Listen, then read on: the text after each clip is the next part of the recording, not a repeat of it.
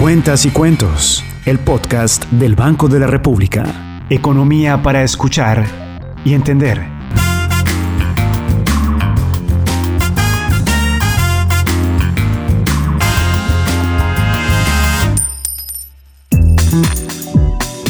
Hola, bienvenidos a este tercer capítulo de Cuentas y Cuentos, el podcast del Banco de la República. Espero que ustedes estén muy bien porque yo estoy contenta de tener aquí a mi lado a una mujer que la revista Forbes reconoce como una de las 50 mujeres poderosas de Colombia del 2021. Carolina Soto, bienvenida a este espacio de economía para escuchar y entender. María Luisa, muchas gracias a ti y al Banco de la República por invitarme a esta valiosísima iniciativa que creo que es muy útil para todos los colombianos. Carolina es economista, es magíster en Administración Pública de la Universidad de Columbia en Nueva York y además nos acompañó durante un tiempo en la Junta Directiva del Banco de la República. También fue viceministra general de Hacienda, trabajó en presidencia como alta consejera para el sector privado y de competitividad y actualmente es asociada senior de Datis. Esta es una empresa de comunicaciones estratégicas, pero además hace parte de varias juntas directivas y es consultora en temas económicos y de gobierno. Mejor dicho, tenemos a una persona muy preparada para contarnos de un tema que me parece que es importante para la ciudadanía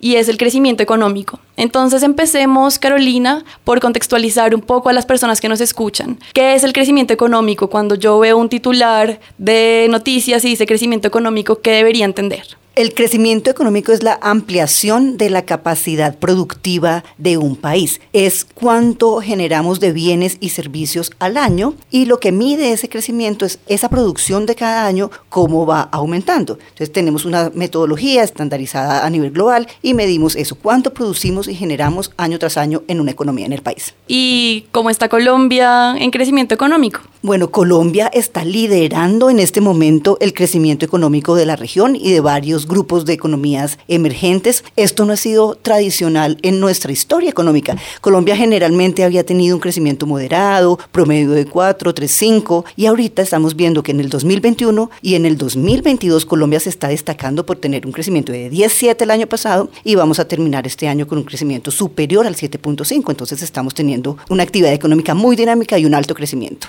Creo que queda claro lo que es el crecimiento económico, pero a veces puede pasar que no lo sentimos tan relacionado con nosotros. Entonces, yo quisiera que ahora nos contara cómo ese crecimiento económico puede afectar nuestro día a día o nuestra cotidianidad en múltiples formas, María Luisa. El crecimiento económico es lo que nos genera oportunidades para desarrollarnos, para tener empleo, para tener educación, para tener bienes públicos, bienes privados. El crecimiento económico es esa ampliación de las oportunidades y de las potencialidades del país. Todo lo que nosotros compramos, comemos, nos divertimos, investigamos, trabajamos, todo tiene que ver con el crecimiento económico. Entre más crezcamos, más oportunidades habrá para tener empleo, para investigar, para tener inversión, para tener riqueza, para tener ingreso, para tener educación. Entonces es una fuente de bienestar. Obviamente hay muchas otras mediciones y factores que entran en el bienestar, pero el crecimiento económico es fundamental para que se amplíe ese bienestar que directamente estamos viviendo en nuestro día a día.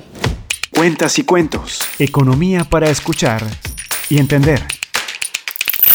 Carolina, y entonces cuando no hay crecimiento o cuando hay decrecimiento económico, nos vemos perjudicados. Me imagino esto ha pasado en la historia reciente de Colombia. Sí, claro. Tuvimos la reciente experiencia de la pandemia, por ejemplo, que ahí el crecimiento se cayó o la actividad económica decreció en 7% y cuando no hay crecimiento lo que vemos es eso, que se, va, se estancan esas oportunidades de tener empleo, de tener nuevas inversiones, de tener nuevo acceso a productos, a bienes, a servicios, a infraestructura pública. Entonces todo eso se frena porque no están los motores de ese crecimiento, no está la inversión, no está el empleo, no está la investigación. Entonces afecta a todos los ciudadanos no tener esta ampliación de oportunidades. Eso ya lo acabamos de vivir en la pandemia y siempre que el crecimiento sea responsable y sostenible, amplía el bienestar de la población.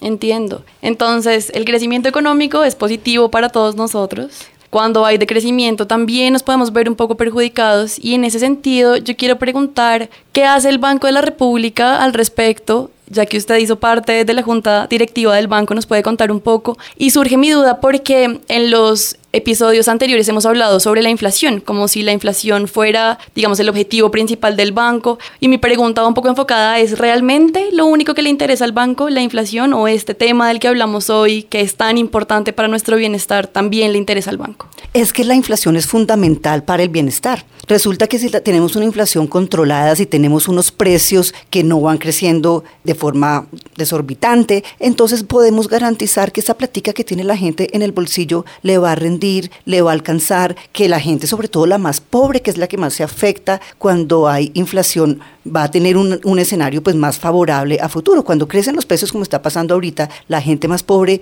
no tiene grandes inversiones, no tiene grandes activos, tiene su efectivo y ese efectivo le vale menos y las cosas le cuestan más, entonces son los que más se afectan. De ahí que la Constitución le dijo al banco, usted concéntrese en mantener ese poder adquisitivo de la gente porque pensaba justamente en proteger a la población más vulnerable. Ahora, tú me preguntas, ¿cómo que tiene que ver el crecimiento con la inflación? Súper importante porque lo que hace el banco es decir, ¿cuál es esa meta de inflación? ¿Cuál es la inflación que me va a garantizar que la economía pueda crecer de forma sostenible? ¿Sí? Entonces hacen todos unos modelos y unas estimaciones de cuál es ese crecimiento de largo plazo que mantiene la economía estable y la inflación correspondiente para garantizar ese crecimiento de largo plazo, sostenible. Entonces, de ahí la importancia de estar monitoreando permanentemente lo que denominamos los economistas, la actividad económica, cómo se está comportando el país, qué tan rápido estamos creciendo, qué tanta capacidad productiva se está utilizando, si tenemos todavía margen para crecer mucho más o estamos ya al máximo de nuestra capacidad productiva y cómo esto me va a afectar o no el nivel de precios. Entonces están muy correlacionados y permanentemente se está haciendo seguimiento para establecer esa meta de inflación y la tasa de interés que nos va a llevar a cumplir la meta.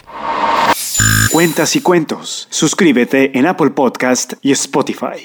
Bueno, acá Carolina nos está diciendo una palabra que es muy importante y es sostenible y yo quisiera explicarla un poquito, porque pensamos a veces que como el crecimiento es tan positivo, lo mejor sería que creciéramos desaforadamente, por decirlo de alguna manera. Pero nosotros a veces cuando estamos explicando esto de crecimiento sostenible, lo asimilamos con una carrera de un ciclista. Pensemos en Rigo, un gran ciclista colombiano. Si él empieza una carrera y comienza muy, muy, muy, muy rápido, pues eventualmente se va a cansar ¿no? En cambio, si se mantiene sostenido en el tiempo con un buen ritmo, pues entonces probablemente va a ganar la carrera que esté haciendo. Asimismo, funcionaría para el crecimiento económico, ¿cierto? Absolutamente, me parece una excelente analogía y lo importante es que no necesariamente que gane la carrera, pero que la termine, ¿sí? Entonces, cuando estamos pendientes de cómo va la economía, de que ese crecimiento sea sostenible, es que estamos apuntándole al mundo ideal donde no estamos dejando una cantidad de capacidad productiva ociosa,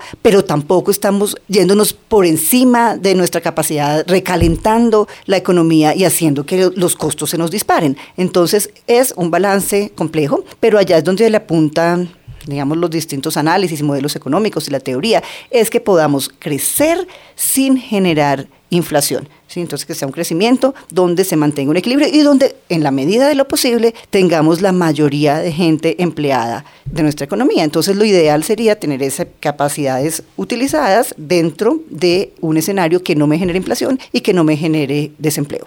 Bueno, pues muchas gracias Carolina. Creo que nos queda muy claro qué es crecimiento. Nos queda claro que el banco además con su política monetaria permite que este crecimiento sea sostenible. Y ahora quisiera que nos dejara un mensaje a las familias colombianas de lo que se viene en cuanto a crecimiento económico, cómo deberíamos sentirnos, qué deberíamos hacer. El próximo año va a ser un año duro en términos de crecimiento económico. Ya el mismo Banco de la República acaba de bajar su pronóstico de 1.1, que era muy bajito. Fíjense que este año el banco dice vamos a crecer 7.8, de nuevo un crecimiento sobresaliente en la región, pero el próximo año apenas vamos a crecer, ¿sí? Punto 7 dice el banco, otros analistas dicen 1, 1.5, 2, pero quiere decir que las oportunidades estas que les comentaba al principio de expandir nuestras acceso a bienes y a servicios y al empleo y al bienestar, pues se van a ver, van a crecer a un ritmo menor, se van a ver afectadas en ese sentido. Entonces nos toca prepararnos para un año en que las inversiones van a estar más costosas también,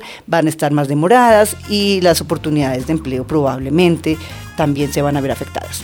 Bueno, Carolina, pues muchísimas gracias otra vez. Ustedes, por favor, recuerden seguirnos en nuestras redes sociales, en YouTube, Facebook y LinkedIn. Estamos como Banco de la República Colombia, en Instagram como Banco República Colombia y en Twitter como Banco República. Nos encontramos muy pronto con más temas de interés en Cuentas y Cuentos, el podcast del Banco de la República. Economía para escuchar y entender.